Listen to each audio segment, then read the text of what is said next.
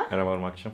Bir haftalık bir aradan sonra e, Kimin Ekonomisi'nin 7. bölümünde tekrar birlikteyiz. Yarın okullar açılıyor. Hem daha önceki programlarımızın doğal bir devamı olduğu için hem de okulların açılması şerefine. Bu programımızda eğitim sistemimizden bahsedeceğiz. Önce e, daha önceki iki programımızda yaptığımız gibi bir verilere bakalım, mevcut duruma bir bakalım, sonra devam edelim. Evet.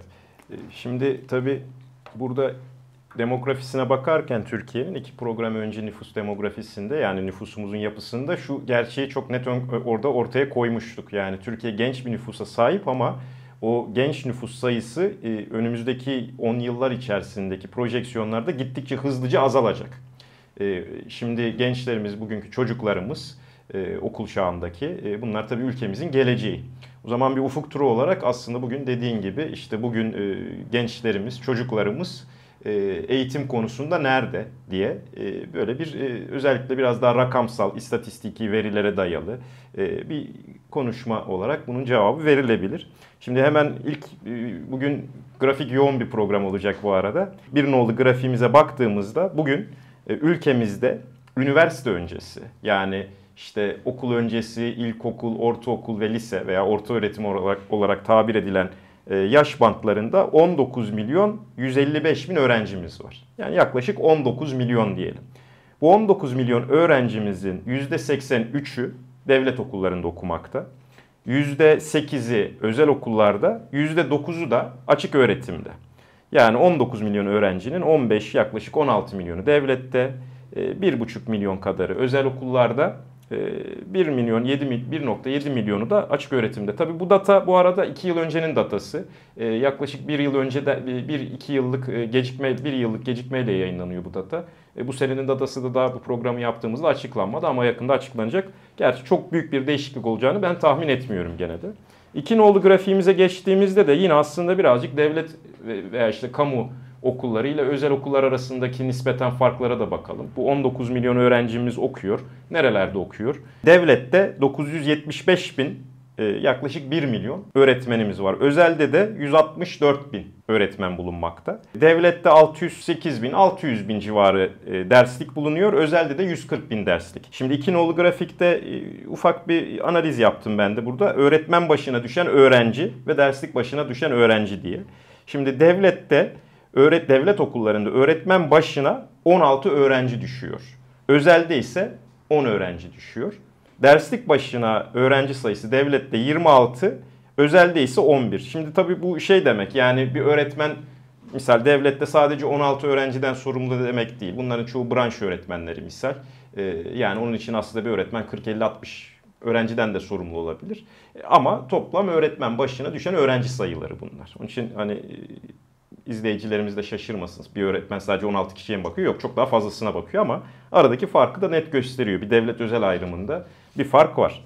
Şimdi 3 nolu grafiğe geçtiğimizde burada yine e, kademeye göre öğrenci sayıları ve yüzdelerine bakalım. Kademeden kasıt burada işte okul öncesi, ilkokul, ortaokul ve lise diye.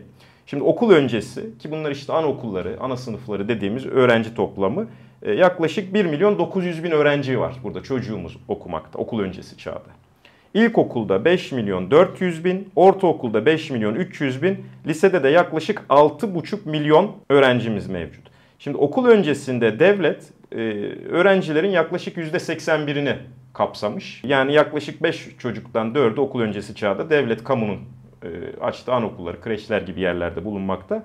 Özelde ise %19 yani 5 çocuktan biri özele gidiyor. Bu tabii daha çok ana sınıfları diye düşünelim bunu.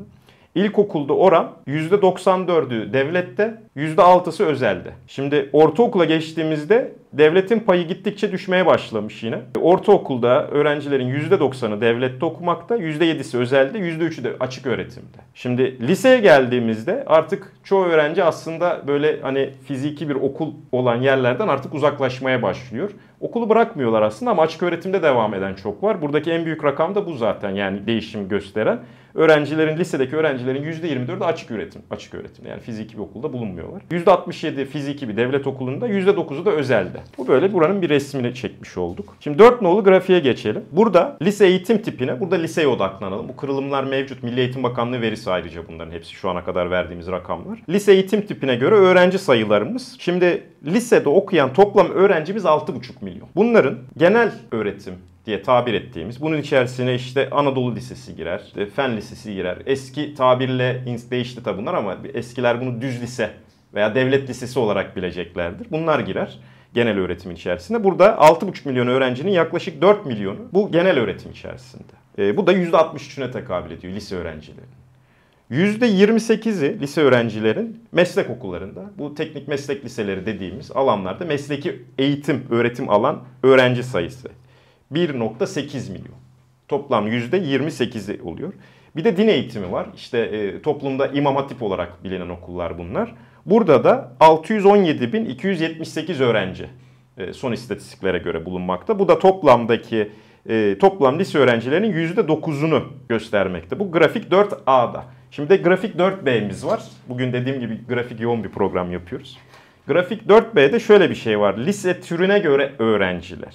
Şimdi lise türünden kasıt işte Anadolu liseleri, fen liseleri. Bu genel eğitime giren liseler değil Evet, mi? genel öğretimin içine giren tamam, tamam. E, liseler bunlar. Anadolu fen. Bu arada Anadolu liseleri eskiden e, bir ayrım vardı. Anadolu Lisesi, işte düz lise falan diye. Bunların hepsi artık Anadolu Lisesi kategorisine çevrildi. Onun için en büyük belki de lisedeki giden grup Anadolu liseleri içerisinde. Bunların 1 milyon 955 bini devlet Anadolu liselerinde, bir 280 bin kadar öğrenci de özel Anadolu liselerinde. Yani takribi 2 milyon 200 bin öğrenci, 6,5 milyonun Anadolu liselerinde.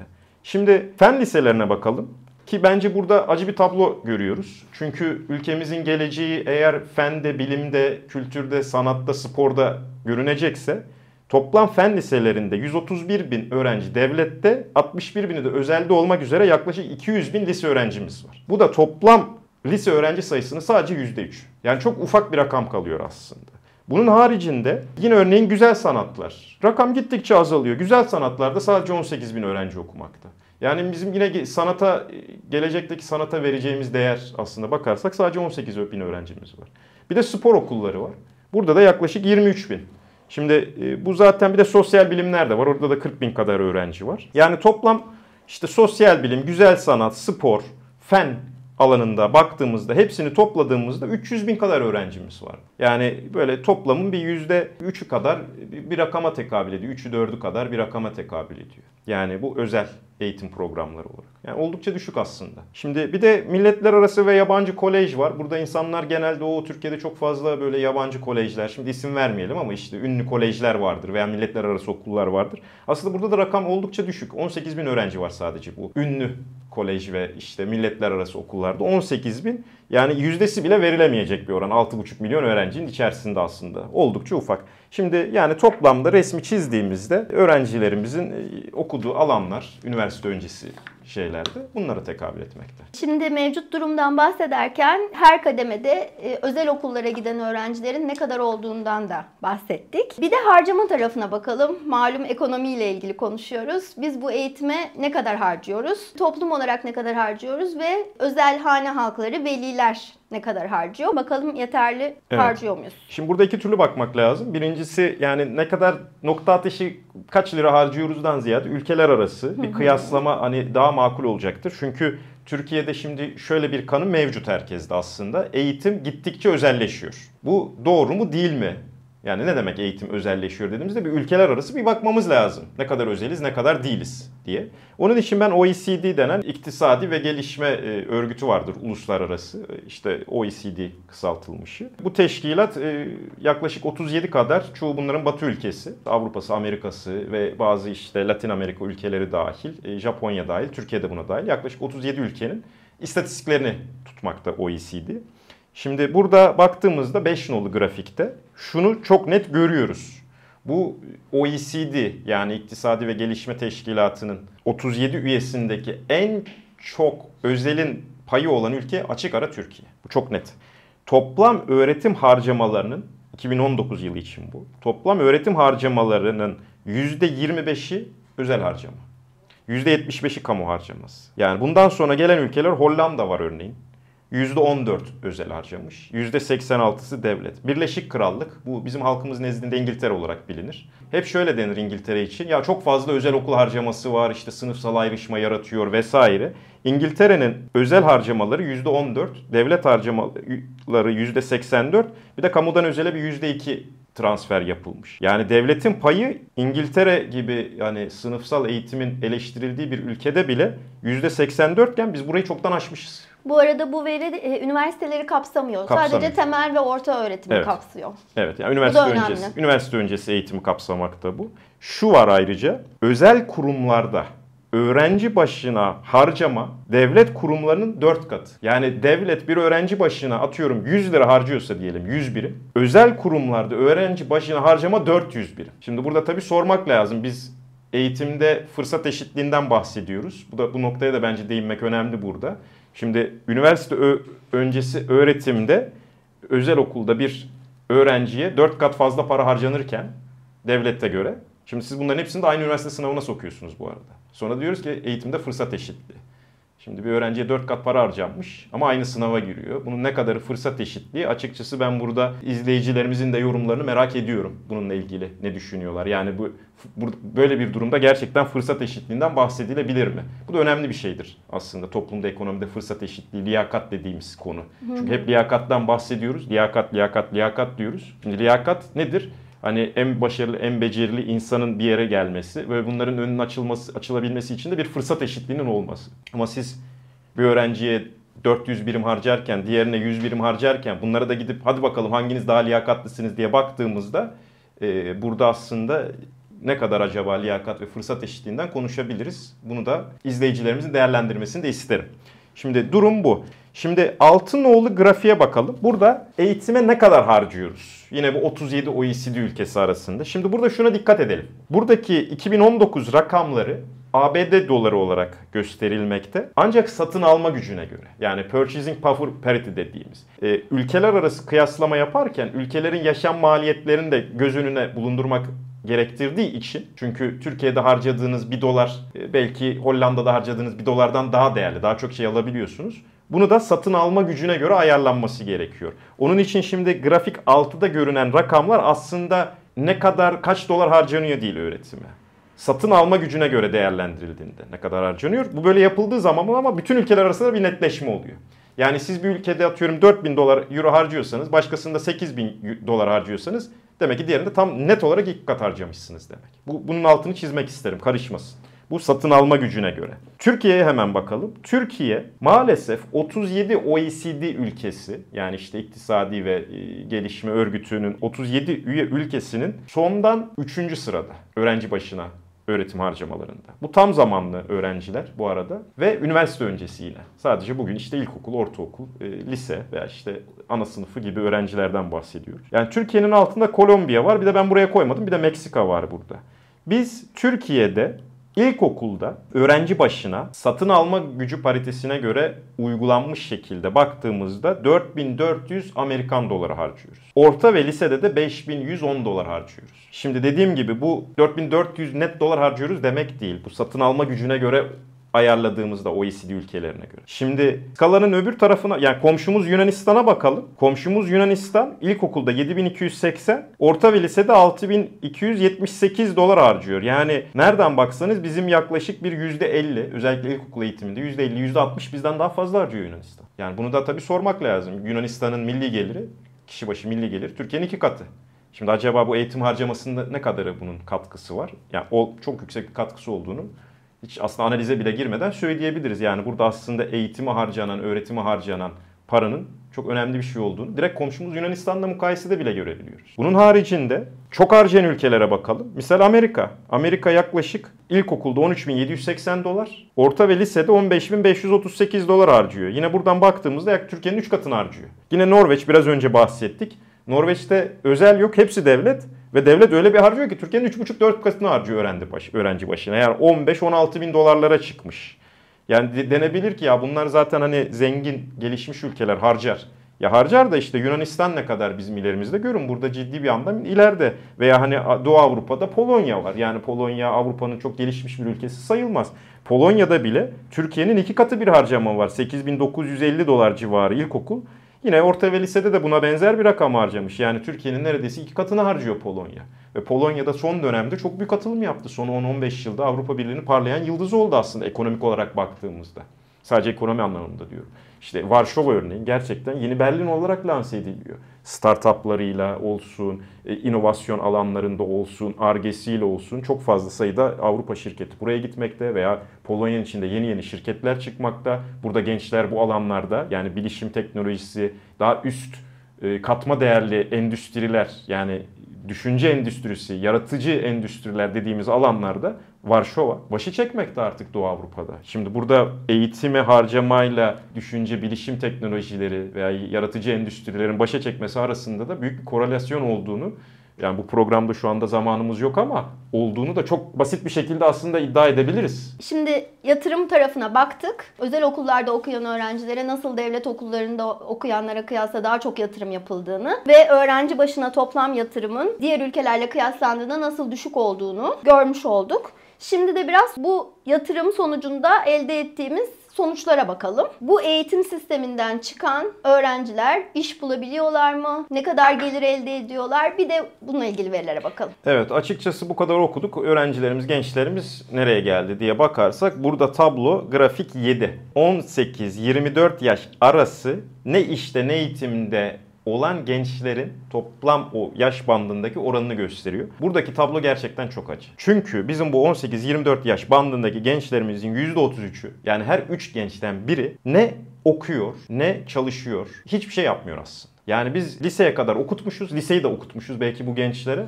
Bundan sonra tamamen çekilmişler köşelerine. Bu çok ciddi incelenmesi gereken ve gelecek için çok çok büyük bir tehlike aslında. Şöyle bir tehlike alttan gelen nüfusumuz zaten azalıyor genç nüfusumuz. Şimdi bu gençlerimiz eğitimlerine devam etmez, kendilerini geliştirmez ve istihdama girip üretimin de emek piyasalarının da bir parçası olmazlarsa Türkiye'nin geleceği gerçekten belli bir risk altına girer ekonomik geleceği. Bu bu bakımdan çok acı bir tablo. Yani OECD diğer ülkelere göre çok çok çok yani açık ara öndeyiz. Yani OECD ortalaması 37 ülkede bu grupta %15. Yani biz bu %15'in iki katını bile aşmışız. Ya örneğin skalanın öbür tarafında Hollanda var. Gençlerin o yaş bandında gençlerin sadece %5'i çekilmiş köşesine. Yani biz bu üç gençten birini yani niye küstürmüşüz açıkçası? Yani niye bu kadar köşelerine çekilmişler? Toplumun aslında hiçbir şekilde içine girmemişler. Ya bu çok ciddi incelenmesi gereken bir şey. Buna kısaca neni de deniyor. İngilizce'de need deniyor. Türkçe'de işte ne işte ne eğitimde olan genç oranı. Çok yüksek bir oran. Yani eğitiyorsunuz ve gerisi de gelmemiş. Üçte biri bu. Şimdi geri kalanlar ne yapıyor peki üçte ikisi? Şimdi burada şuna bakalım. Bir lise veya üniversite mezunu gencimiz lise mezunu olmayan diğer kişilere göre ne kadar para kazanıyor? Yani öğretim almak daha fazla lise mezunu olmak, üniversite mezunu olmanın bir ek getirisi var mı? Şimdi Türkiye'de lise bir mezunu, lise mezunu olmayan daha alt eğitim öğretim seviyesinde olan birine göre 1,3 kat kazanıyor. Yani sadece %30 fazla kazanıyor. Ya bu da bu arada 2020 verisi. Bizde şimdi asgari ücret de çok arttı. Büyük ihtimalle artık %30 bile değil. Daha da düşmüştür. Rakamı bilmiyorum ama. Yani şunu demek istiyorum. Lise mezunu olmakla lise mezunu olmamak arasında e, çok büyük bir gelir farkı yok. Onun için yani gençler diyebilir ben ortaokuldan sonra niye okuyayım, niye devam edeyim, lise terk olurum, devam etmem gibi böyle bir bırakma oldu. Ve maalesef zaten Covid döneminde çoğu gencimiz uzaktan öğretime adapte olamadı. Ayrılanlar oldu. Ve yani aslında bir kazanç artmıyor. Şimdi üniversite mezunlarında durum daha farklı ama üniversite mezunları lise diploması altında öğretim görmüş insanlara göre 2,1 kat kazanıyor. Yani atıyorum lise mezunu olmayan bir bir genç veya bir işte asgari ücret alıyorsa bunun asgari ücretin yaklaşık 2 katı kadar kazanıyor. Bu dediğim gibi 2020 verisi. Büyük ihtimalle bu ara daha da daralmıştır. Şimdi bu aslında OECD ortalamalarına yaklaşık bu arada. Yani burada büyük bir fark görmüyoruz ama tabii bizim farkımız bizdeki o lise mezunu olmayan insanlarımızın geliri çok düşük diğer OECD ülkelerine göre. Onun için %30'unu fazla kazansanız da çok ek bir şey kazanmamış oluyorsunuz. Zaten bir önceki programda da söylediğimiz gibi çalışan kazanmalı ya da tekrardan bir ek koyalım. Eğitim, öğretim görüp kendini gör, kendini geliştiren insan çalıştığında daha da fazla kazanmalı dememiz lazım. Bunu da datamızda, verilerimizde, bu istatistiklerde maalesef göremiyoruz. Örneğin ya Brezilya'da var. Brezilya'da örneğin bir üniversite mezunu, lise mezunu olmayan birine göre 4 kat kazanıyor. 3,9. Yani yine Kolombiya'da ya, ya da Amerika örneğin. Amerika'da bir üniversite mezunu e, lise mezunu olmayan birine göre 2,6 kat kazanıyor. Yani 1000 dolar kazanıyorsa atıyorum ortaokul mezunu, bir üniversite mezunu 2600 dolar kazanıyor demek. Yine bir lise mezunu %40 fazla kazanıyor lise mezunu olmayana göre Amerika'da. Yani onun için dediğim gibi çalışan kazanmalı ama eğitimini, öğretimini yapıp kendini geliştiren daha fazla kazanmalı. Yani bu da çok net ki ülkemizdeki bu üretimi, gelişimi teşvik edebilecek şeylerin başında da tabii bu gelir gelmesi lazım. İnsanlarımızdan da zaten son dönemde çok duruyoruz. Yani biz askeri ücretle eşitlendik diye bir serzenişi var çoğu okumuş insanın son dönemde. Liseyi bitirmiş, üniversiteyi bitirmiş. E benim gelirim bu eğitim öğretimi almamış insanlara göre çok da farklı değil diye büyük serzenişler var. E bu da tabii toplumsal dinamizmin maalesef e, negatif etkileyen bir şey. Bu veriler için çok teşekkür ederiz Ozan. Bir sonraki programda da kadın istihdamından bahsedeceğiz. Ev kadınlarının ekonomisinden bahsedeceğiz. Yarın okullar açılıyor. Bütün velilere kolaylıklar diliyorum ve bütün öğrencilere de başarılı bir eğitim yılı diliyoruz. Yorumlarınızı da bekliyoruz. Görüşmek üzere. Görüşmek üzere.